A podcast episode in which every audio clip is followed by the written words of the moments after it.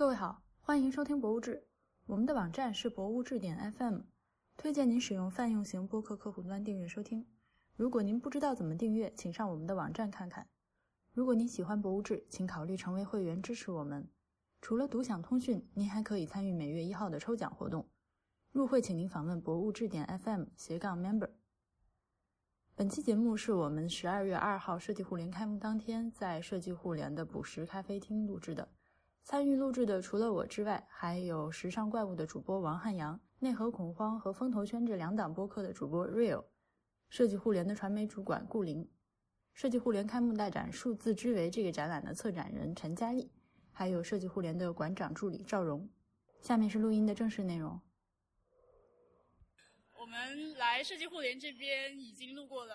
三期节目，说是来，但其实都不是本人出现。今天终于到了这里，呃，暂时跟我一块儿录音的呢有呃 Real，就是中国人民的老朋友，然后 Hello，大家好。呃还有设计互联的顾林也来上过我们的节目，呃是这边的传播主管。啊，大家好你。有这个话筒就 OK 了。啊，大家好。嗯，呃，今天我们是开馆正式向公共开放的第二天。对的，昨天排长龙，大排长龙。昨天有大概七千多人，哇嗯，头首日开馆首日。那是国家博物馆级别的人数也。嗯，呵呵呵那我们就是如果还有同学不知道这个是啥的话，再给大家再再 recap 一下吧。虽然之前也嗯，来过好几次了嗯，好呀，就是设计互联是一个新的综合创新文化平台，然后我们运营了一个实体的这个空间，叫海上世界文化艺术中心。嗯，它在蛇口最美的这个海湾。呃，旁边嗯，然后呃，我们有山有山的这个风景，有大南山的风景，然后有海的风景啊。我们从这个屋顶花园望向大海，对面就是香港的元朗河屯门，左前方是深圳湾大桥啊，可以看到整个深圳湾。呃，然后右边就是我们的太子湾邮轮母港。你背的好熟哦。然后，不然怎么做传播主管？哈哈哈。嗯，然后，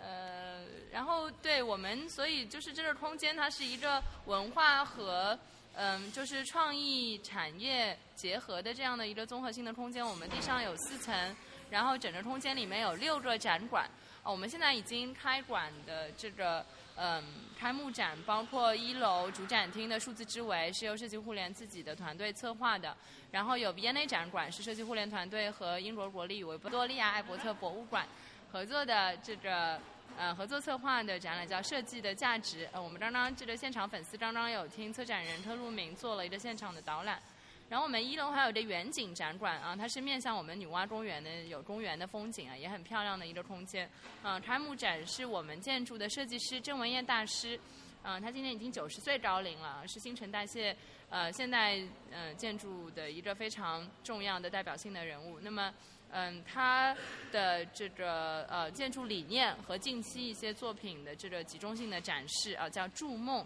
嗯，构筑呃梦想的意思啊，筑梦真文燕宇真综合计划事务所的建筑设计展。那除此之外，我们两楼还有十二月九号会正式开幕的 GDC 中国平面设计在中国，啊、这个展览是嗯呃已经今年是第十七届了啊、就嗯、平面设计大赛。的这个获奖作品，但是今年是他们第一届面向国际去招募一些一些作品啊，所以一共有大两千多件啊平面设计的作品啊，在这个展馆里面展出。展展这个展厅是。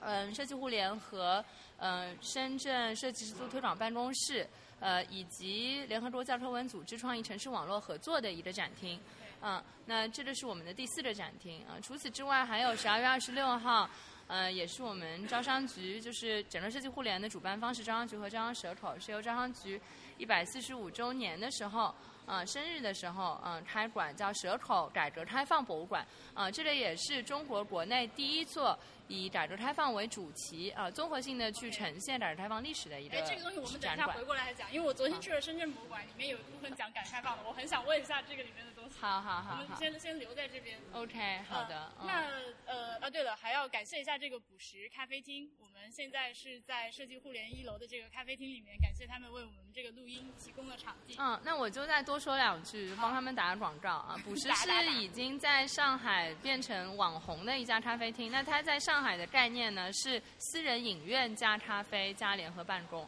然后在我们这里呢就是一个新媒体艺术的呃画廊啊、呃加这个咖啡嗯、呃加联合办公。那么嗯，它有呃两个空间，一个空间就是一个六十平米的艺术展示的区域啊、开幕的时候也有两个展览，一个是面朝大海。呃，是两个专门做 information visualization 就信息可视化的艺术家，一个叫周江山，一个叫龙心如，他们也是一对情侣。啊，然后他们去策划的一个群展叫“面朝大海”，呃，也有很多就是嗯、活跃在这个国际上的这个中国当代艺术家，嗯、他们的作品都是去讨论数字化，嗯、讨论网络文化的，嗯、这些作品。然后还有一个个展，啊、我们现在录音，所以把这个作品关掉了。嗯，这个个展是由呃新世界媒体艺术中心的研究主管，嗯，是也是原来嗯美国那个 MIT 回来的很重要的一个数字艺术家叫 Fito 啊，他是一个南美人，嗯，他他做的一个声音装置啊，这个装置呢，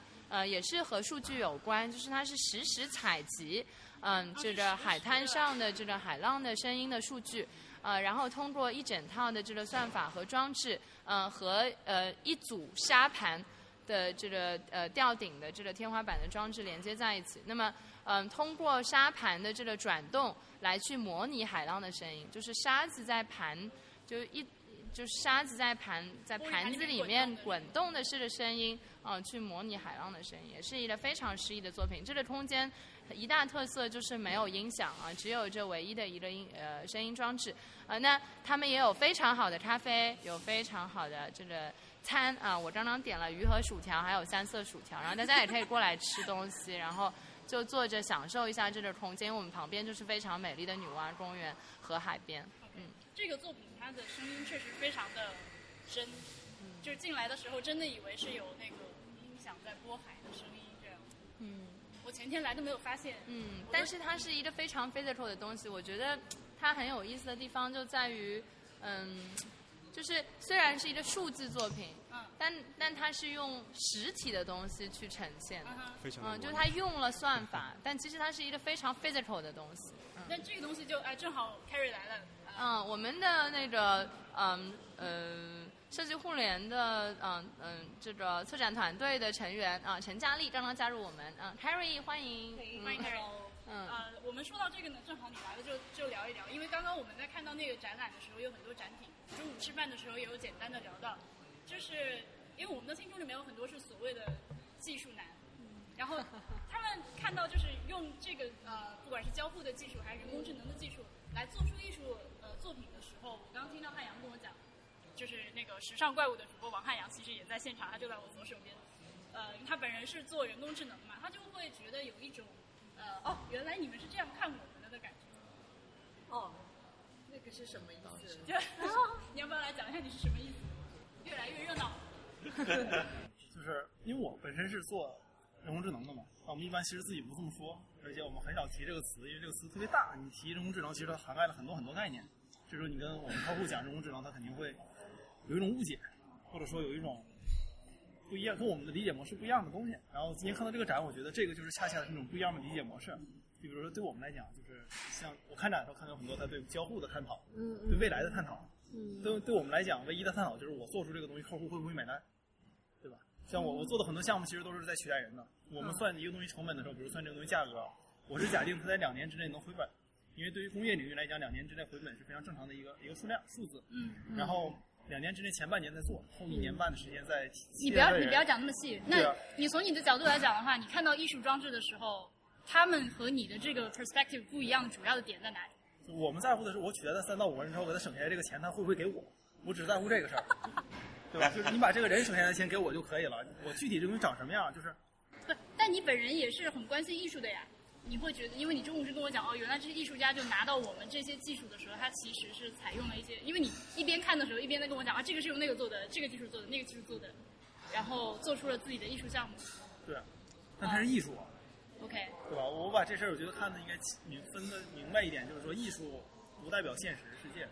，OK，对吧？现实世界也不一定非要和艺术说说我要跟着艺术走，对吧？实际上两者我觉得是互相推着走。但是你比如说，你觉得那个呃，我们里面有一系列的裙子，它虽然它没有用到很高级的人工智能，它它其实也是某种程度上在模拟，或者或者是对我们就是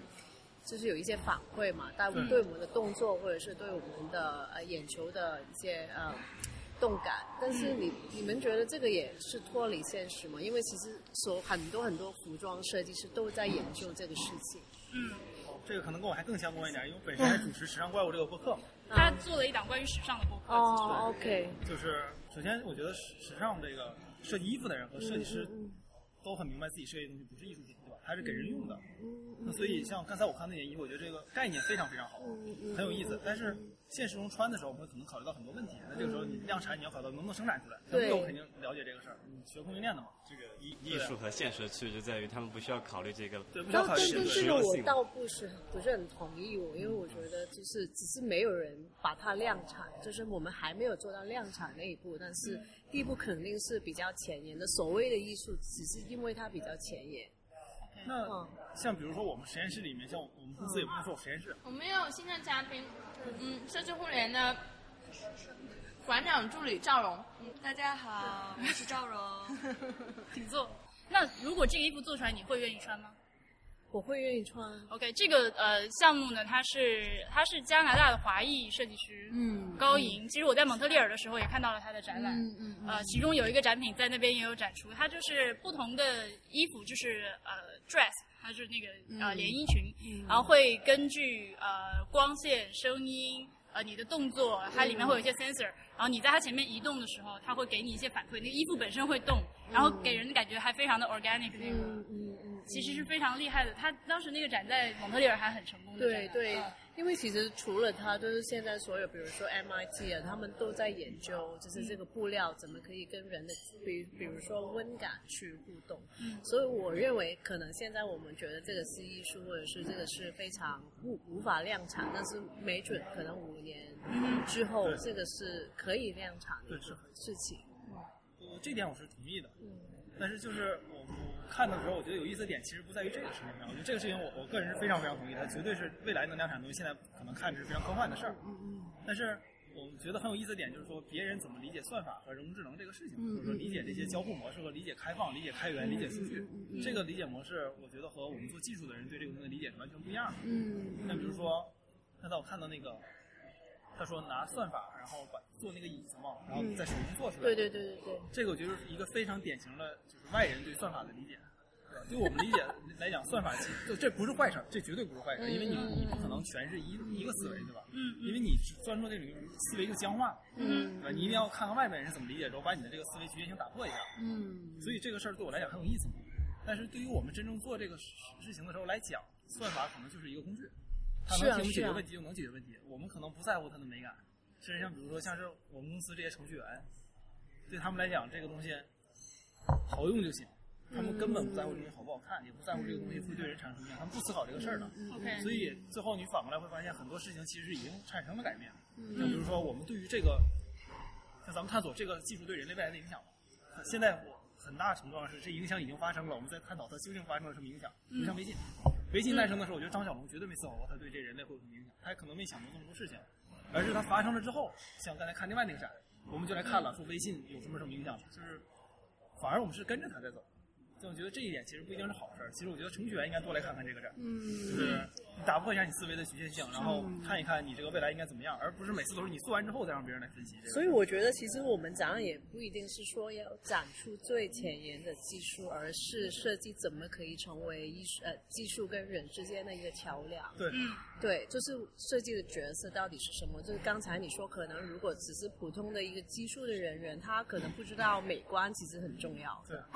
就是你如果要满足人的需求，就不单单是技术的一个需求，还有就是你用用家用这个东西舒不舒服。对，嗯刚才那些裙子哪一件穿着会很舒服的？呃，我觉得到现在可能还是比较初步，说实话。这个我觉得最核心的一个问题就是说，呃，特别是像刚刚我们看到有那个织物类的，这是我最大的疑问，嗯就是它在于，就是我为什么要穿这个？，OK。那你知不知道，就是那个 Levi's，它现在已经有一种把那个就是电缆编织入入纤维里面，嗯然后在袖袖口这个地方可以控制的。我忘记它是和苹果合作还是和谷歌合作的和 Google 合作的，对吧？那个被批得很惨，对，在科技圈被批得基本一就失败了，那个那个项目。好，那你刚刚看的展览里面有哪个项目是你会投钱的？我觉得就就刚刚刚才我们在那个数字思维里面有两类东西啊，就是有一类是属于我觉得是属于还比较就是这实验性的，就不具备这种呃实用价值的。就刚才讲那个，比如说这种可穿戴之物，它可以跟你的某一些这个交互产生互动，这个作为艺术探索，我觉得是没有问题的。但是我们要刚才谈的那个问题，就是说它到底能不能实用，能不能量产，我觉得这个在需求上会有一点问题。啊另外一种另外一类那个展品哈，我觉得这个是比较有实用价值的，就是包括那个堆，就是那个有一个那种叫那个沙粒堆叠那个技术，以及包括那个呃，就是这个叫做通过 3D 打印来生产那个家具嘛，因为它解决了一个什么问题呢？它解决了一个这个 process 的问题。就传统上我们生产一个有这个桌子对吧？那我们受限于这个工艺量量产的需求和一个成本的考虑对吧？你不可能用一些非常实验性的技术来生产它，你可能用很成熟的这个工艺去做抛打磨、抛光、定型什么对吧？但是因为因为这个这个这个深圳 这边比较火的这个 maker 这个运动吧，它使得过去用于这个我们传统认为这个 prototype 这些这些机器，都叫 3D 打印机嘛的大规模使用，使得这个 3D 打印的成本逐渐降低。那可以说，我们可以用这种方式，就传统是用于做建模、做实验的方式，拿来大规模量产。这个时候就产生一些新的这种这所谓的工艺嘛，对吧？那就是新的工艺加新的材料，那就可以可能产生出新的不同的这个呃产这个产品出来。刚刚我们看那把椅子，对吧？它是说是世界上第一把 3D 打印的椅子嘛？你看它造型是不是特别诡异，对吧？它为它它为什么造型会那么诡异呢？因为 3D 打印有很多这种特殊的一个需求，对吧？因为它是一层一层逐层往上垒的嘛。那传统的，比如说我可以做个这种插销的结构，那 3D 打印打印不出来，对不对？那你要要要保证这个它的结构是稳稳固的，对吧？所以它造型肯定跟传统的那种工艺做出来也是这造型是完全不一样的。所以这个我觉得是比较呃有意思，就是它就这个也是跟刚才讲的那个就是所谓人工智能也好，所谓这个机器学习也好，它提供了一个不同的解决思解决方案嘛，或者解决这种看看问题的思路。因为传统上我们认为说，我们从这个什么牛顿力学体系去做这个椅子，它这么稳才能，比如三个三个点至少三个点着地，对吧？然后就至至少怎么样，然后这个结构一定是就比较简单的，可以几何化的一些这种呃受力的分析，对吧？但是你看刚才看那绝绝大部分那种 3D 打印出来的椅子，它造型是非常奇怪的。你用传统的这种就是这种就是解剖的的方式去做这种力学分解的话，是非常困难的一件事情，对不对？但是这个是可以通过这个计算机不断的模拟啊出来的结果。然后之前我们是在这这里可能没有展，在另外一个地方展出一个一个一个结构件儿，就是一个这种就修修房子不是一种承重的一种梁嘛。传统上我们做什么样的一个结构，它是比较比较结实的，可能是一个柱状的，对吧？圆球，然后圆柱，对吧？它上下可以受力，它周围是一个一个球形的这种就比较稳固嘛。但是你发现计算机用那种算法模拟出来的结果是完全是一个非常奇怪的一个造型，OK，就非常看起来 alien。就他完全已经无视了传统的土木工程上的一些知识，他用自己的那个力学的那个对模拟去做出一个它是一个完全不同的思路，而且它这样做出来的结果的造型是完全不一样的。就我们我们回想起来看一下，呃，八十年代的科幻片里面，我们对这个外星的想象是不是非常的非常的那种机械简单的那种单调机械化的东西？但是我们我们回回回过头去看现在，比如说二十一世纪的科幻片，里面对外星人的这个飞船的这些结构啊，这种形形状造型，其实我们可以在今天的这个三 D 打印那个展馆里面看到很多这种影子，比如说那个有一个服装，它是前面是一种那个白色的，有点骷髅的那种，有点你你看得出来它是一个骨骼的造型，它很明显不是一个人类骨骼，它不是一个地球生物的那种骨骼的造型，对不对？就你会发现，就这里面很多这个因素就已经我们跨越了一个时代，就是因为这个解题就是解题思路变了嘛，对吧？那出来的结果也不一样，这个我觉得非常有意思。你躲过了我你要给哪个项目投钱的问题，但是我 开玩笑，开玩笑就。那个三 D 那个就是那个搭建那个沙粒的那个沙粒那个积木那个东西，因为它是也是刚才讲的，刚才是那个三 D 打印是构建一个那种这种叫做 small scale object 对吧？小小规模的这种物件对吧？它那个解决是构构建一个大规模的物件对吧？因因为你还不可能三 D 打印这个大楼出来对不对？暂时不行。对，所以你还是要靠一些一些传统的这种堆叠的方式来做对吧？哎，但是我有看到那个用三 D 打印相关的技术，然后做混凝土现场浇筑的，它就是、呃，对吧？嗯嗯你知道我说的那个东西，对对对它就是直接呃遥控那个大的水水混凝土浇筑的那个摇臂去直对，接去浇筑。injection mold 的那个。对对对对，其实和小型的是一样的东西，它只是现在可能技术还不能支撑它 scale 到那么大。对对对对，所以所以我觉得这这个这个方面，我就觉得是比较能够呃有潜力在呃使用的一些一些这种一些技术吧。那我想再问一下 Carrie，就是因为我前天来的时候，就是展厅里面会有一些艺术家本人在那边嘛，呃，包括那个比如那个脑电波的那个，嗯嗯，你跟他聊天吗？对我有跟他聊天，啊他他他那个项目其实他要教我怎么玩，我才会玩。对，那个是确实是他需要做一个比较好的指引。嗯对，我们现在也在一步一步的去改完善这些指引。OK，、嗯那现在的参观者如果进去看这个展览的话，他可以带那个东西吗？需要排队这样还是？哦，对，需要排队带那个东西。OK，他他那个呃作品非常的有意思，呃，它是你带一个那个脑电波的那个接收的头箍，然后你就开始录一段自己的脑电波，完了之后呢，你再往走下一个展厅里面，那个展厅里面是呃有好几个区块，然后这个区块本身是活动的，四面的墙呢是那个反光镜，但是有点那个哈哈镜的感觉，四面都是镜子。然后你走进去之后，它那个能变形的东西就会根据你的脑电波变形，然后有一些光电的效果。呃，每一个区块就代表你脑袋中的一个呃，比如说这块负责情感，那块负责思考，那块负责创造力。然后你当时在录你的脑电波的时候，在想什么东西，你的哪个那个脑局部呃电波比较强，它就会反映在那个艺术作品中间，非常的有意思。但是我想，那个如果像每个人都想要体验一下，可能有点难，会排很久的队。其实我们当初为什么会委任这个作品，其实因为嗯我们也跟很多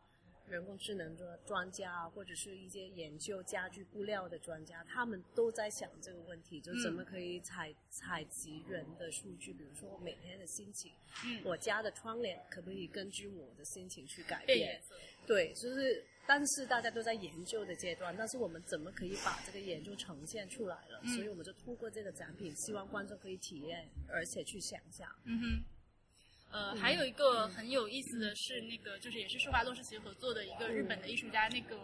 哦啊 s h a r e Berry 那个。啊，对对对对对，就是你可以去呃，在那个展厅里面走动，然后你每它那个水晶杯会敲响，然后就会演奏音乐。但我因为我们刚刚可能看的比较快，就呃那个直接走开了那个部分。就是那其实你们在挑选展品的时候，更多的是并不是从就是他们这种非常实用的人工智能行业的角度来，呃，我觉得肯定不是，因为嗯我们展览就是大部分的观众还是就普罗大众，嗯所以他们不一定就是很认识技术，也不一定很认识设计，嗯所以我们就肯定要照顾到这一批观众啊。但我们就是如果是比较专业的部分，我们会在我们的画册里面会就是有更深入的挖掘。OK，因为我昨天呃前天来看的时候，其实有看到我我估计可能是招商局的领导有好几个人，几个中年男性在这边，然后一边玩那个就是那个那个那个就是水汽的投影的那个交互的一个一个 display，然后一边在说啊这个很适合小朋友来玩嘛，这个我们看看就好，就让小孩来。然后我当时其实很想插嘴反驳他的，但是因为他自己在那边玩啊。对啊，然后我就忍住了。呃，其实我那你自己会觉得你这个展品是更多的面向就是。还是大众会多一点我自己会觉得。那里面有专门为小朋友或者是老年人设计一些呃特殊的那个就是参观项目吗？嗯，我们也没有这样分，就是没有按照年龄去分。对，呃，OK，你说到这个，我想起之前录音的时候，那个 Brandon 这会儿不在嘛，但是我们上次录音的时候说到了你们策展的思路，他就是说，呃，就是不要高估观众的水平，但是不要低估他们的智商。嗯，但你这边就是直接就是不要 underestimate 深圳这边的一个对对对对对，我觉得是确实是能在这个展览中间看到的，就是你这边的呃解释会要少一些，嗯，比他比他要少一些，而且它是那种一一块一块一块、一张一张、一节一节很清楚的感觉。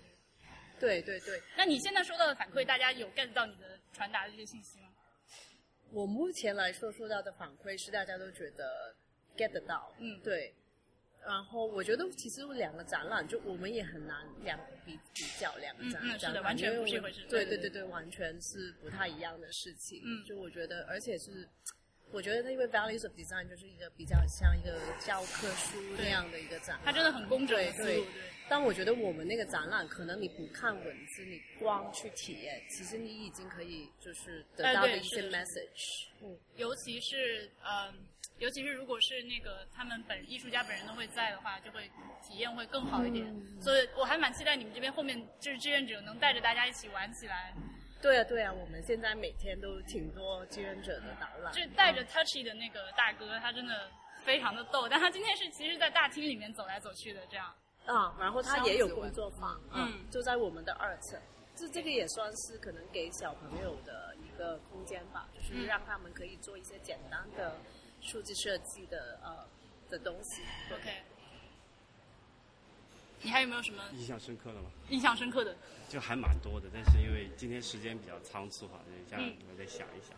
你想一想，不要着急啊。你要喝水吗？你你刚才说那个中年大叔那个，我个人有些疑义，嗯。就是好，首先我对中年大叔抱歉，我强化你们的 stereotype。啊，我以前也有这个这种刻板印象，嗯但直到我现在工作之后，每天他们很多中年大叔打交道，，OK，就发现他们是有求职的欲望的，而且他们他们他们有求知的欲望，求知。对，就是而且他们会比我们想的对新技术要了解很多。嗯就尤尤其是我见到很多我认为绝对不可能懂我们这行的人，嗯他对这行的见解比很多这个，对比很多懂你媒体人们这行的人对都好对，比我们做这行的人都好。为什么？因为他过去这么多年的人生经验里面，他对很多产业有一个自己深入的了解。OK，他把他那个理解放到新产业里，其实很多时候也是适用的，因为太阳底下无心事嘛。嗯那这时候，比如说你带他看一个展览，你给他看这新的技术，他脑中把他的思路往上套，不一定是错的，人家很有可能那个理解还是挺人深。人家这个自带 style transfer 你是搞什么人工智能？对，挺好的，因为它其实相当于为我们普及这些东西，嗯，打破了一个壁垒，就是说你不用担心他完全不知道你东西怎么回事儿，他不会不敢用你的东西，他不理解这个事儿，嗯，你让他自己想，就完全不用告诉他这是干嘛，他自己理解去，自己感受一下，嗯他感受的东西挺有意思的，而且有些时候还会觉得说这东西挺好，就主动来帮你说，哎，你这个东西要不然来我们这试一试，就是不像大家想的一样那么封闭的。好的，我知错了。而且有可能他玩那个水系的时候，可能他内心想着这个东西没准挺有意思的，但是他可能因为他那个身份嘛，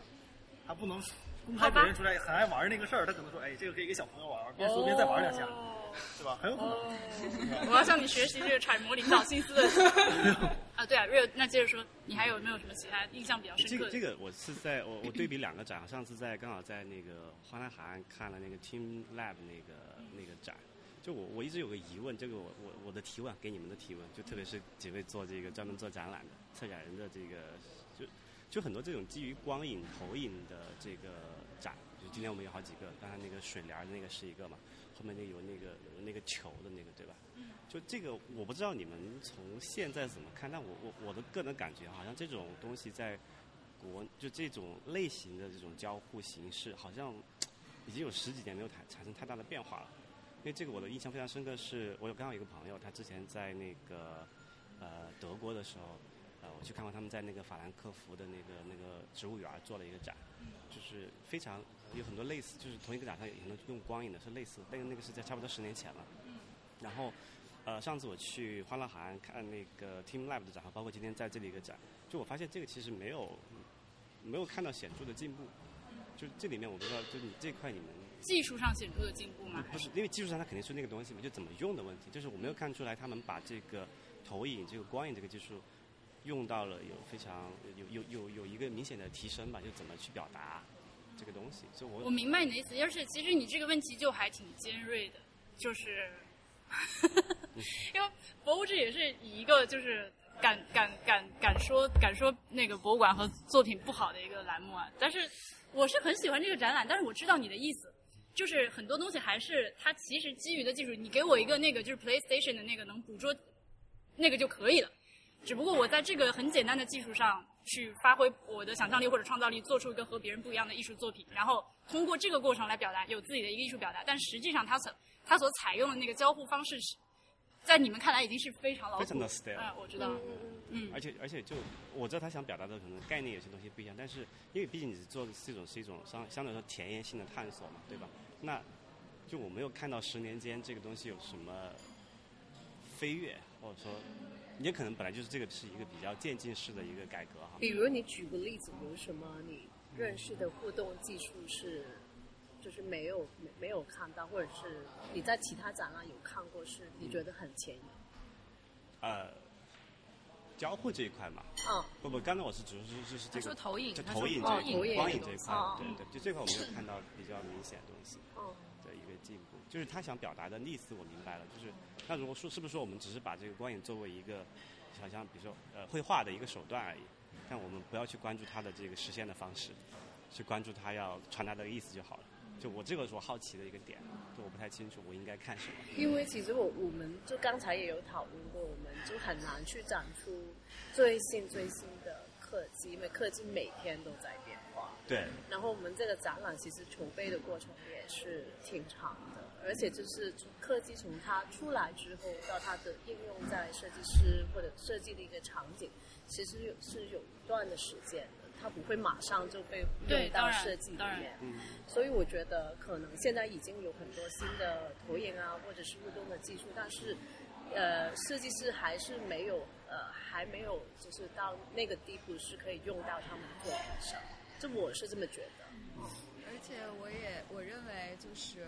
像绘画，绘画就一直以来都是一个技术，它呃从一开始就存在。那么它通过颜色，然后通过呃笔来表达人们的情感和情绪。其实技术它给我们提供的，不管是从技术层面上是一个什么样的东西，但它是一种传达的工具。那么有很多不同的设计师啊、艺术家，他们可以运用这种工具，然后开始去拓展自己的可能性。你包括像 3D 打印呀、或者什么，它其实都是在技术的允许下，然后实现了新的一种美学，实现了一种新的形态，或者传达种新的信息。就我觉得有的一方面，我们看到一些嗯、对新科技的运用，我觉得是嗯、给人们带来惊喜的一部分，但有的时候更是依托在这个科技的层面上，然后创造一些新的美学，或者是传递一些新的信息。我觉得这也是惊喜的组成部分。但我觉得可能是我们不一定非要去追求说我这个展览里面要用到最新的技术。当然，你可以做一个展览就展出最新的技术，但是任何一个老的技术，哪怕是画壁画或者是砸石头，你今天也还可以有艺术家拿这些途径和工具来进行自己的创作。但是我知道你的意思，可能就是你会觉得看厌了，是吧？不是，就是不，这个和这个展览的定位我觉得有关系吧。就是说，呃，比如说今天我们这个这个展里面没有展出字国画，对吧？不可能啊，对啊。对，不可能，对不对？但是国画再往推往回推，就是就这纸笔在比较呃刚出来它肯定是个新技术嘛，对吧？对啊但我的意思就是说，那就还是跟你的定位有关系嘛。就是说，哦如果我们认为，呃，我们今天的展不不需要摆国画这个 O O Tech 的情况下，那是不是要一定要有光影这个 O Tech 呢？就是原就相对来说，就这个我觉得是是可能需要去考量的一个东西。呃，我再问第二个问题哈，就是今天我们刚刚刚我讲的就是我比较比较觉得有意思的，就是今天所谓的这个 process 这一块，包括不管是三 D 打印也好，包括那个堆叠技术也好，但是都有一个我不知道你有没有感受到，这个很显著的问题，就是我们看到是它的一个静态的一个 product 一一个产品，但其实我们要展的其实是它那个过程，就是我们要想表达是说，因为有了这么一个技术，有这个堆叠的技术，对吧？有了这个三 D 打印技术，我们使得这个产生不同的东西，但是你你如果你今天如果没有解说，没有那个小屏幕上面的那个视频，你你让一个普通观众去看到那个那个成品，他是不知道我们要给他说什么的。我是不知道你有没有这个感觉。如果我我就在想，我我有，但是这个难道不是所有展览的都要面对的一个问题吗？对，就是我就说，就说这个就也是可能就局限于这个客观条件的限制嘛，因为这个它不是一个永久展嘛，它还是要要撤撤掉的嘛，对吧？就是嗯，因为你去像很多去那种所谓的专业展馆，比如说这个，比如说航天博物馆，对吧？比如说这个什么呃煤矿博物馆，对吧？他真的会把那个挖煤是怎么挖的给对他把那个过程给你做的做的比较呃完整的一个流程给你展出来，对。但是因为我们是做一些相对来说比较难于去在现场复刻的一个东西，那你你作为这个呃博物馆的话，它怎么去解决这么一个挑战？就是有一些新的技术，如果你只产出一个静态的物，其实比较难以让观众理解这个东西。就是你想看到一个机就是我想在那儿，我想看到机器臂在对，我想看到 那个堆叠的那个过程，或者说我想看到那个三 D 打印的过程。所以你觉得那个视频是不足够？因为我们旁边有对啊制作过程的视频。我看我看了，就就所以这是我的疑问嘛。就第一个就是说，如果这个是解决方案，那么它的不足，我认为它的不足啊，就是屏幕太小了。哦，OK。对，今天我们其实我们只有大概二十多个人在同时看那个展厅，对吧？其实已经没有办法让每一个人，或者让让让大部分一半的人以上半数以上的人看得到那个 process 是怎么一回事儿。因为我觉得做一个展览的过程，它永远是一个选择和舍弃的过程对对。对因为从一开始我们有一起做过两年时间的一个研究，那么在研究里面我们有采访非常多的人，然后有很多最呃高精尖的一些信息，然后也有很多就是嗯，在你用你的语句的看来就没有太多惊喜的一些信息。但是在这个过程中，我们其实做一个展览的过程是把一些信息和研究，然后转化成一个体验的过程。那么这个体验也要同时呃让不同的人都能够接受到。那么当然最简单的一种接受方式就是我把一个东西放在那儿，你看见了，那么这个就是一种接受的层面。当然我们还有折页，你可以把它拿回去读到了。或者是我们还有视频，你如果愿意站在那儿十分钟，你可以获得更多的信息。所以它是一个，我们也是在展览的过程中是一个选择的过程，观众在观展的过程中也是选择的过程。我们还有画册，其实还有工作坊，其实它是一个不同层级的一个参与的一个方法啊。这种就是可能就是做展览的人，我会知道，我知道，就是因为你现有的手段，就真正可达的，所有人都能够接受到那些手段，就那些，就是展品、视频还是什么的，还是声音，还是光，这些就这些。那其实有的时候，这就好像你如果去看一个，比如说抽象化的展览，好了，对这个东西没有任何基础背景的人进来看，我就是看不懂啊。他其实对观众还是有一点要求的。就所以还是要要先这个对人群有一个 audience 一个基本的假设。对，而且说实在的，呃，本来你开一个博物馆或者是一个美术馆，你就已经有一个 pre-selection，来这儿的人就是对你这东西感兴趣的，愿意花花花功夫去理解你的。其实，哎，但是我今天看到很还不错的是，有很多妈妈带小朋友啊，就已经开始有那种呃休闲场合的感觉了。观众的理解理解力和接受度其实非常高的。就是一开始我们也没有想到 Team Lab 展览这么的受欢迎，然后现在我们的展览昨天也非常非常多的人来，他们需要需要买票进场的，然后他们自己会对这些作品产生自己的互动方式，所以有的时候我们只不过是打开一扇窗，就是告诉他们，哎，有这样的东西，有那样的东西，然后提供很多很多种的方法和途径，让他们接触到这些信息，但是他们自己会产生自己的理解，然后会有自己跟这个作品的交互和。也许他们愿意上网去查一查，哎，这个艺术家是这样的，他们会不断的去有自己的一些诠释，我觉得。Team 那个那个我我自己是是不喜欢的，不喜欢，因为因为就 so what，我知道你可以弄成这样 so what，而且别的地方又别人又不是做不出来这种东西，就是好你有这个，对不起说话比较直啊，项目是你弄的吗？不是。啊，这这个我跟那个但我想，但我想说，就是我们刚做了一个数字的展览，我们也没有想。啊没有没有不这是我说的，这跟互联没有关系。先撇清责任。撇，我先跟他，我先把他们撇清一下。就是我会觉得你这个东西就是，呃，就好像比如说呃啊，我要攻击一下那个浙江省博，他最近不是办了一个那个乾隆的展嘛？首先，大家常听我们节目都知道，我们是很讨厌乾隆的审美的，但是他现在很受欢迎。我觉得乾隆审美和就是 Team Lam 那种审美是现在当下最受欢迎的所谓的网红脸展览的审美。我只要这个展览拿出来说好，我是那个乾隆主题的，拿出来他的一些东西，大家就会来排队看，就跟排队去喝喜茶是一样的。就是大家其实你这个这个时候，就是你对你对观众的这个预期，我觉得不，他就是这个，我觉得是一个问题。它毕竟是一个商业展嘛，就是啊是啦，以卖以卖这个门票为主，那就看。不管我那我觉得不管我们做播客还是做展览，都是在生产内容，那就很头疼啊。我到底要不要去迎合这种鬼东西？你要迎合的话，你就不做播客了呀，啊是啦是啦，对吧？所以大家那个多多支持我们，就这里赶紧入会。就是这个已经筛选过一遍了，所以我而且还要允许多样性的存在嘛。啊，这是那是当然的，要要允许想赚钱的人把钱赚了，然后把赚不了钱的事情留给我们这种人来做，然后留这个影响的人来做。就刚刚才我偷偷和这个婉莹握了一个手，因为我我我对他这个观点表示认同，因为我去看那个 Team Lab 这个至少深圳那场展，我觉得最大的问题就刚才我提的那个问题，因为那个展是一个百分之八十五以上都是靠这个传统光影效果来实现的。对，其实技然后我觉得术是没有什么技非术的，非常的，就是我我我去看一个展览或者一个这种一种就就我就他特别是他是因为他当时我记得很清楚，他有一个叫做什么设计师、艺术家和科学家的什么各种人的一个亲力结合，我去看好像并没有啊，对吧？就是我看不到这个所谓科技的成分在哪里。啊、就是比如说我今天今天来看这个展，我觉得还是有有些这种 truly inspiring 的这种成分在里面。但是去去去去 Team 那个 Lab 那个展，我就觉得哎，好像并没有被我我我我没有感觉被 inspire 到。我懂啊，就啊，那个我那个 HB 现在也在远远的地方坐着，因为他就是他是个科学家嘛。然后呢，我和他一起去看任何就是科学相关的科普的展览的时候，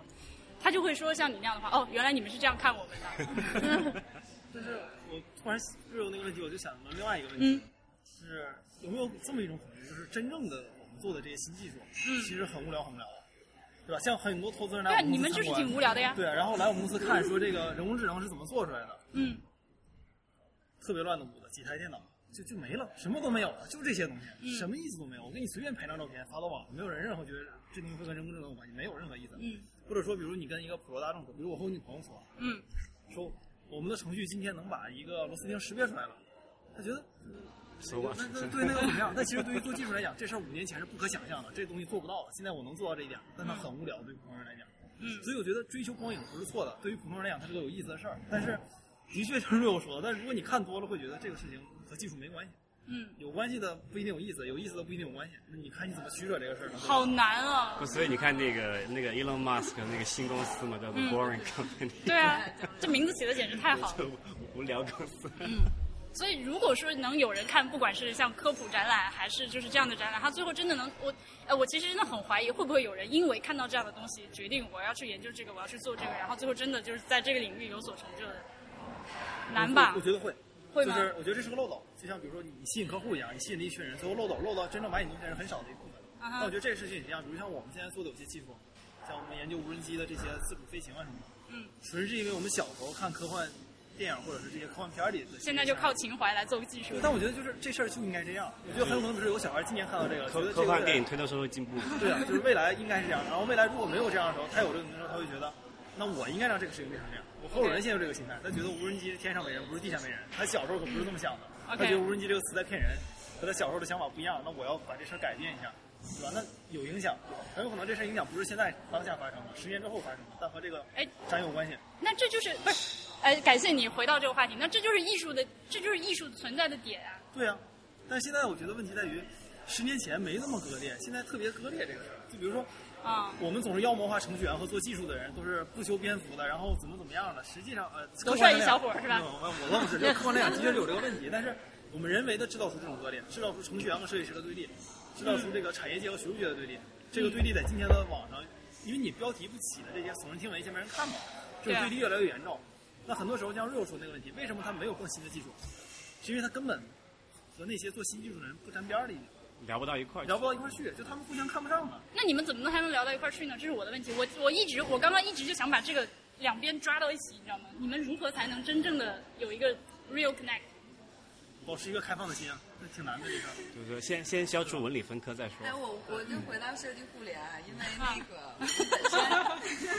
因为我们本身就是教互联的这个这个原因，就不光是说希望就是大家能够在一起，就是我们希望能够提供一些展览啊、公教啊这些内容，给大家一个契机，然后让大家能够坐在一起，然后不同学科的人也能够坐在一起。其实我们这次去探讨数字之维，也是看到跨学科的这件事情其实是在发生的，而且有这个需求去发生的。所以我们的很多展览里面就不光有设计师，还有工程师，然后还有一些程序员什么的都有。所以呢，就给大家看一些案例，就是跨学科的这种合作能够产生什么样的结果。然后像今天，我觉得我们坐在一起去聊这个事情，也是大家都是不同专业的，我觉得触发这种沟通，对我们来说也是实现了我们小小的一个理想。嗯，我觉得这和学科发展有关系，就是现在所有的专业学科其实都是在越来越细分的嘛，嗯、但是在每一个学科越来越细分的同时，在应用端，学科之间的这个跨，然后合作也是越来越多的，所以这两个东西是同时在发生的。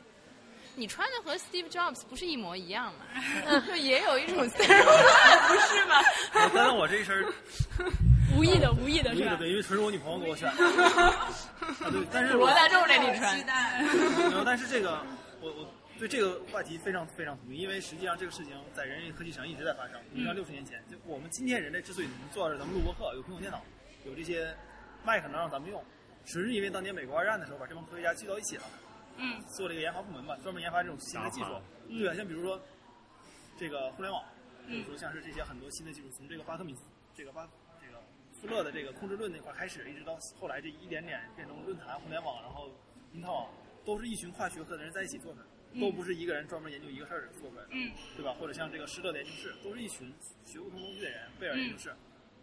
人类只要这么做，基本上就能成功。所以我觉得现在就是尽可能哎呀打破这个。哎呀，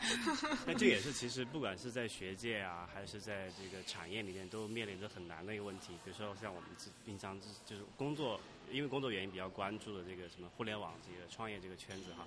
现在大家都说，所以所以中国有一句话叫做“纯互联网的机会已经没有什么了”，对吧？什么意思呢？就是那你要去搞别的嘛，对吧？就是所所谓的互联网加，对吧？去年的这个主题，这什么意思呢？就是那如果我把互联网理解为一个一个一个一个轴，对吧？你还找个横着的跟它垂直的嘛？就是所有的这种交叉，就是复合性的人才是非常就凤毛麟角。就这个不光是在，就我觉得是这个是一个常态了。啊，对对对对对，这个在博物馆里做展览其实也是那。其实也是有这个问题的。那那怎么解决这个问题？我觉得其实我到今天没有看到比较比较靠谱的一个方法。哎，对，这个就是我，我现因为现在正在剪这期节目，还没有放出来。就是沈星辰博士，他就是呃写那个纽约无人时刻，他他是本来是学博物馆学和艺术史的，但是他现在到美国去念科技史，然后他就是为那个上海科技馆做了一个马上呃，他们马上开始布展，然后一八年开放的一个展览是讲新能源的这样一个展览。对他就是他就是你说的这种凤毛麟角的人才，就是他一方面有这个历史和博物馆学的这个专业训练，然后他又专门去研究这个这个这个科技史的东西。我需要就是其实我们都需要这样的人来做展览。但是他是怎么就他是为什么成为这么样一个人？我们得把形成他的这个人的客观环境和这个这个形成机理，能够你要复制他吗？对，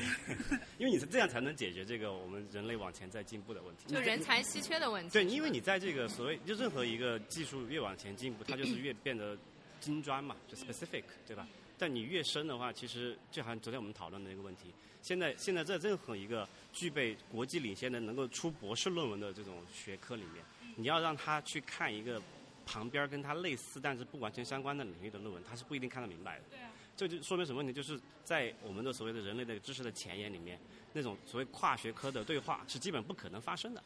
就再也不可能出现像所有、啊、是的，是的，对，再也不可能出现像什么达芬奇、文艺复兴时期什么达芬奇啊那些人，因为那个时候科技就是所谓的知识少嘛，你一个人可能对，就是你一个人一生的能力的话，其实可以掌握很多世界上当时很多学科的领先技术，领先技术。对。但是现在在某一些学科，就是你一个人一辈子只能掌握这个学科里面极细的一个分支的。没错，没错。就这个这个，我觉得是要要想办法解决这个问题的，不然就我我想了半天，只有就目前能够靠谱的就只有一招，就是他延年益寿，多读几个博士，活到一百五十岁了。远远离中医，远离中医，远离中医，珍爱生命。中医现在好像说是可以不用。对啊，到了二零一八年的时候，这个药监局就不再要求那个。对啊，马上还有一个月，这个中新的中药上市就不需要再做那个两种那个那个那个临床实验了，非常的恐怖，千万不要再买中成药，大家。不不过没什么区别，就是。对我们怎么说到了这件事情？那 就我们这个中医黑的节目已经，呃呃那个好，但是他其实我再说回沈博士，他说的很好玩，他就是因为他是个纯文科生，但是他去学这个东西，他其实是开始。从马桶开始学起的，从什么？挤排水工程啊，所以他就特别爱钻研马桶。下水。对他去任何地方，第第一件事情去看马桶，然后不不但马桶新的马桶就是最先进的马桶，他是研究这个东西。然后他就说，他他然后他是对我他鼓励文科生，你们不要觉得自己看不懂理科生的那些东西。其实没有多难。啊，其实你如果真的愿意看的话，当然就是比如说像 HB 那种东西，我们是大家就不要想了，肯定看不懂的。但是像这种东西就是。所以就鼓励大家要努力学习，你知道，就这个意思，好好学习，天天向上。这个不是义务教育，只要好好读都能达到一个基本素养。哎，对啊。觉得很大问题是这，就是好多人读高中之前这些学科他都没有好好学，对吧？比如说，所以说文理分科必须要去掉。没有，但是你读到高一的时候，你如果把高一之前的这些，比如语文、其实已经挺厉害的，都好好学，对，你会对，比如说对这种。感性的东西、理性的东西都有一个比较深刻的理解。这个时候，比如说你给你一个心理的知识，你会你知道怎么学的。但现在问题在于，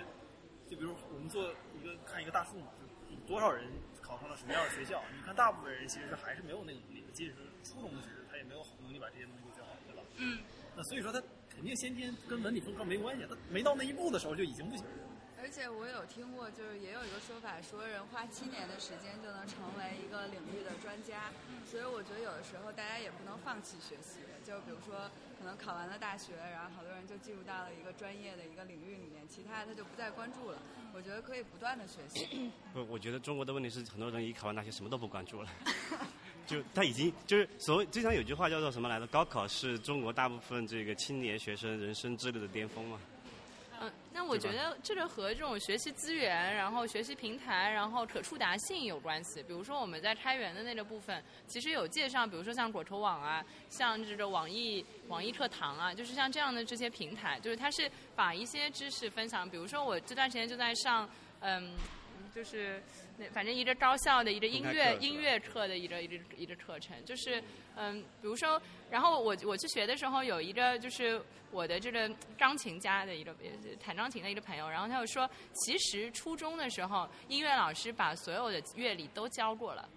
但你你就当时没好好读，然后反正，但是我觉得和读的，就是和这个教学质量也有关系。比如说我们我们小时候上音乐课会觉得特别无聊，比如说就拿着那个课本上，但是比如说我去我我在这个网易公开课上，我上我听这个就就我忘了，就和哈佛差不多水平的一个高校的一个音乐课，然后他就比如说结合呃流行音乐。比如说结合，就是把古典乐、流行音乐什么的放在一块儿，然后多多乐器的现场去这个呈现，然后他们有特别多的课下讨论。那比如说，如果我们有一个人去说，啊，比如说周杰伦的这流行音乐里面有特别多的这个古典音乐的这个东西，然后结合这些东西去讲音乐音乐史的这个理论，或者说讲乐理知识，那可能很多人都会喜欢。就是这个，我觉得和教学资源、教学方法都有关系。那节课我也上了，然后我有朋友看到我上那个课了，我还买了那个课的教材去读。然后我那几个朋友对我的评价是：你怎么还看这东西？哎我觉得这这是很不务正业啊。对啊，他他觉得你就是你不应该看这个东西，你的这个身份你就不应该做这个事儿。我们要鼓励大家不务正业。对对对对对，刚刚这个我觉得是一个挺大的问题。刚才讲一个就是说，呃，你有就过去可能在信息没有那么发达的地方，你是比较难以获取到你需要的教育资源。比如说我小时候，我印象非常深刻哈，我在什么中国西南部的一个四线小城，我要去看一个什么所谓的书籍，那只能靠杂志对吧？或者是报纸，那就是效率非常低嘛，而且你想要的其实你没办法去索取。但其实我觉得现在在特别在中国，这个问题已经不存在了，因为中不存在了吗？就是中国的这个所谓的互联网基础设施的发达程度，我觉得是可以就是可以全球领先的。那剩下就是所谓的意愿的问题了，就是你是愿意打游戏，还是愿意去学公开课？那刚就这就牵扯到有有一个这个就是激励机制和这个动机的问题，对吧？那动机就是说，呃，首先你为什么要学这个？刚才比如说刚才讲这个音乐就没有好好学，其实我觉得，就你们有没有流行到最近很多就知乎体，或者说叫做什么来的，就是网文评价吗，不是不是叫，就是某某就叉叉之美。刚才讲不说音乐之美嘛，就数学之美对吧？编程之美对吧？人工智能之美对吧？所谓这个这个三 D 打印之美，就是什么这什么意思？他讲的是说你能不能够从中意识到它的美，所以意识到它美之后会有什么结果呢？你会觉得它是一个好的，你会它是一个 something worth pursuing for，对吧？就是那你得去追求那个东西，对不对？现在就是说，可能比如说是由于这个应试教育，或者有一些什么什么社会的一些这个其他的比较体制的问题啊，啊 对，我们先把这些问题对待体制的问题，我们暂且这样，就是他让一个人，特别是作为一个一个在成长、在发育中、在学习中的人，他并没有认识到这个什么某某之美，对吧？那他就不会觉得啊，我为什么要去学这个东西，对吧？就很典型嘛。所谓应试教育，那数学美不美？那其实你对一些什么大师来讲，肯定是非常美的一个东西，对吧？那个精妙绝伦，对不对？那为什么大家都觉得哎呀，上数学课好烦？我音乐音乐音乐已经够美了，对不对？但为什么他小小时候上音乐课，大家也是被逼着家长去练钢琴，什么练什么吉他，这他觉得很痛苦。就是你没有体会到这个东西嘛？就这里面就会有这个就是教育学的问题了，就心理学的问题了。他们怎么去解决这个问题？嗯，所以我觉得就是从我们比如说做整个展馆的定位啊，说到这呃就 programming 的这个定位的问题，就我们其实是特别强调，也放在我们的这个 mission，放在我们宗旨里面，就是要去提供大家体验的一个机会，就是可能。很多时候大家体验的时候是不自知的，或者说他没有觉得他自己在体验，就是或者说他没有把这个，他没有把脑子，他没有把心放在体验的这个过程中，他没有有意识的去做这个事情。那这样的话就，他可能比如说小时候如果被爸妈逼着去去去弹钢琴或者什么，他没有意识或者说他没有用心真的去这么做，他只是觉得他妈叫我这么做，然后我不得已我一定要这么做。就是那比如说我们在看展览的时候也是一样的，就我们希望整个它是以。就是我们有意的要去强调体验，包括比如说我们之前在讨论，比如说要不要语音导览，要不要这个要不要那个，就是辅助性的工具的时候，我们其实也有意的去做了取舍。就如果我辅助性东西太多，或比如说我强行的我一定要给你的导览手册或什么，那他可能就没有那么有意识的去真正专注到。他人站在这空间里面，然后他去体验的这个这个有点有点填鸭的感觉。对对对对。那我还想到一个问题，就比如说罗振宇做这个知识付费的这东西，那你前面说到一个意愿的问题，就是我为什么要去学这些东西，对吧？你比如说那个东西，可能大家的一个驱动力是说一种炫耀心态，就是啊，我和朋友这样，然后我啪我就掉书袋了，然后我就说了一句谁谁谁说了一个，然后大家就哇哦，就这种就是。但是就也不可忽视，就是我们不能说他这样炫耀性消费也是消费的啊，对，炫耀炫耀性消费也是消费。但是就是同时，他我我觉得就是怎么怎么让大家意识到，就是去体验或者说非功利、非务实的那种需求，对对推动时代进步、对推动社会发展也是有必要的这个作用的。所以，比如说我们设计的价值的展览里面，其实有特别多的设计或者说。那个东西，它可能一开始它只是，比如说技术上的一个尝试，或者说形式上的尝试、审美上的尝试，啊，或者就只是一个个人表达的东西，啊，但是随着时间，或者说在一个特定的社会语境里面，它就会发生非常务实的一个推动和作用。就是我们需要让大家看到，就怎么把这个提到，怎么把这个所谓艺术的或者务虚的，或者说不实用的东西，他们。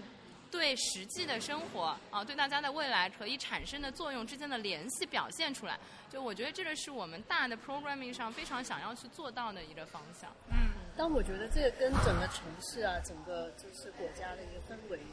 也有关系吧。比如说我们在研究或者是我们的展品里面，很多荷兰的设计师，他们可能一开始做这个东西出来是没有任何的目的的，但是就在这个探索的过程中，他们可能会找到一些新的概念。那我觉得可能在深圳或者是在中国，有时候不一定有这个空间。尤其是在深圳，就很多人来就是为了要赚钱，可能没有很多的时间。可能家长就是每天也在忙，就没有这个空间可以带小孩去看个展览。嗯，对，所以就是昨天我们也有跟一些媒体去聊这个问题，我也觉得其实我们这个馆就是也是希望可以提供。这个空间给大家啊！对，这个就是今天我我为什么今天我刚来这个展馆的时候，我跟婉怡说这个是哎，这个文化沙漠终于还有点，终于开始出现了绿洲是吗？对对对，因为这是一个可能是算是中国这个改革开放这个比较典型的一个或极端的一个代表吧，就是高度的这个实用主义。不管你这个从这个城市的构建和这个各种建筑风格也好，形式理念也好，它都会有这种一个东西，你不能说是不好的，但是它就有点。偏了！啊，我明白你的意思，这就是啊，我就顺便大家黑一下深圳博物馆好了。那个昨天去，昨天呃前前天下午也去看了一下深圳博物馆嘛。这个博物馆呢，就是我不知道 Carrie 有没有去看过，去它非常的好。嗯。但是我要黑它的点是在于，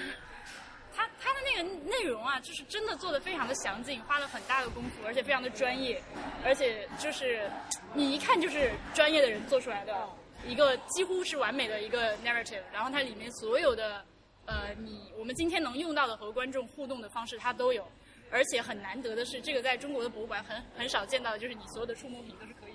这是好的，你知道吗？你要去很多地方它是坏的嘛。那，anyways，它悲剧的地方就在于深圳这个地方其实没什么历史，对不起深圳的听众，但是，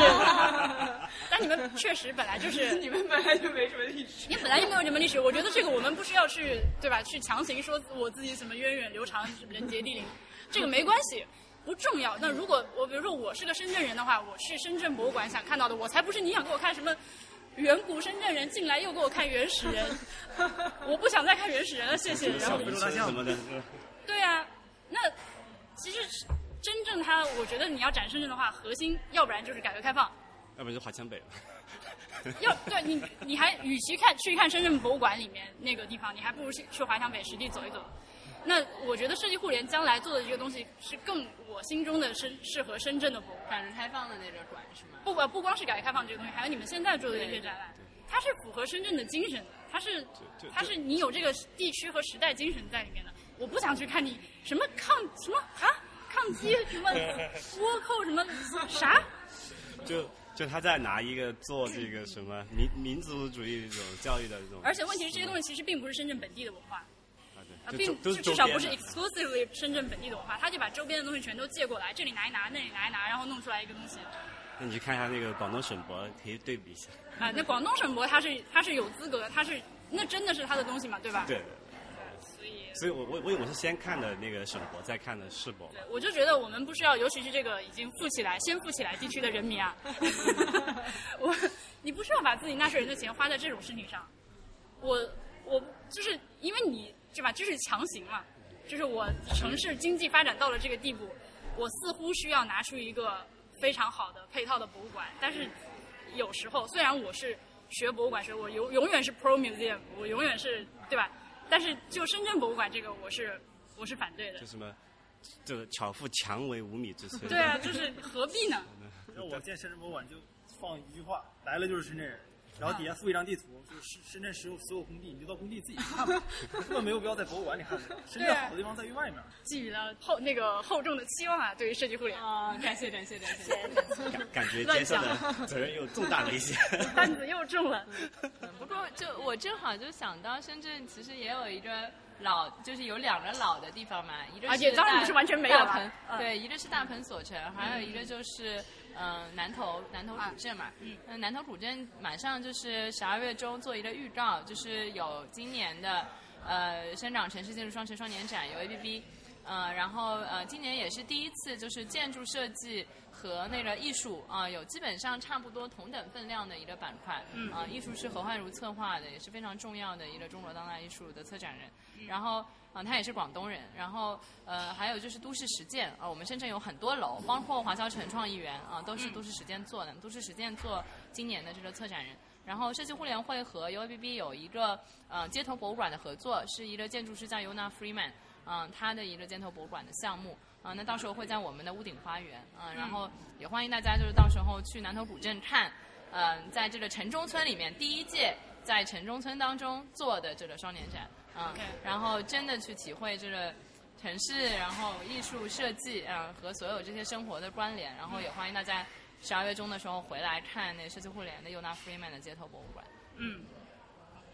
那我们今天录音到这里也差不多了，是一个非常开心的，呃对，俗会随时从旁边抓进来嘉宾的一个 一个一个一个没有主题的闲聊，呃，有主题，有主题，有主题。有主题。的。有主一个有主题的闲聊，呃，再次感谢 Carrie，感谢顾林，然后还有中国人民的老朋友 Real，还有中国人民的老朋友王汉阳，我们下次节目再见。啊！最后还要再感谢一下捕食咖啡厅，多谢多谢，好，我们下期节目再见，拜拜，谢谢，拜拜，耶！哇，第一次有掌声，第一次在节目里面有掌声。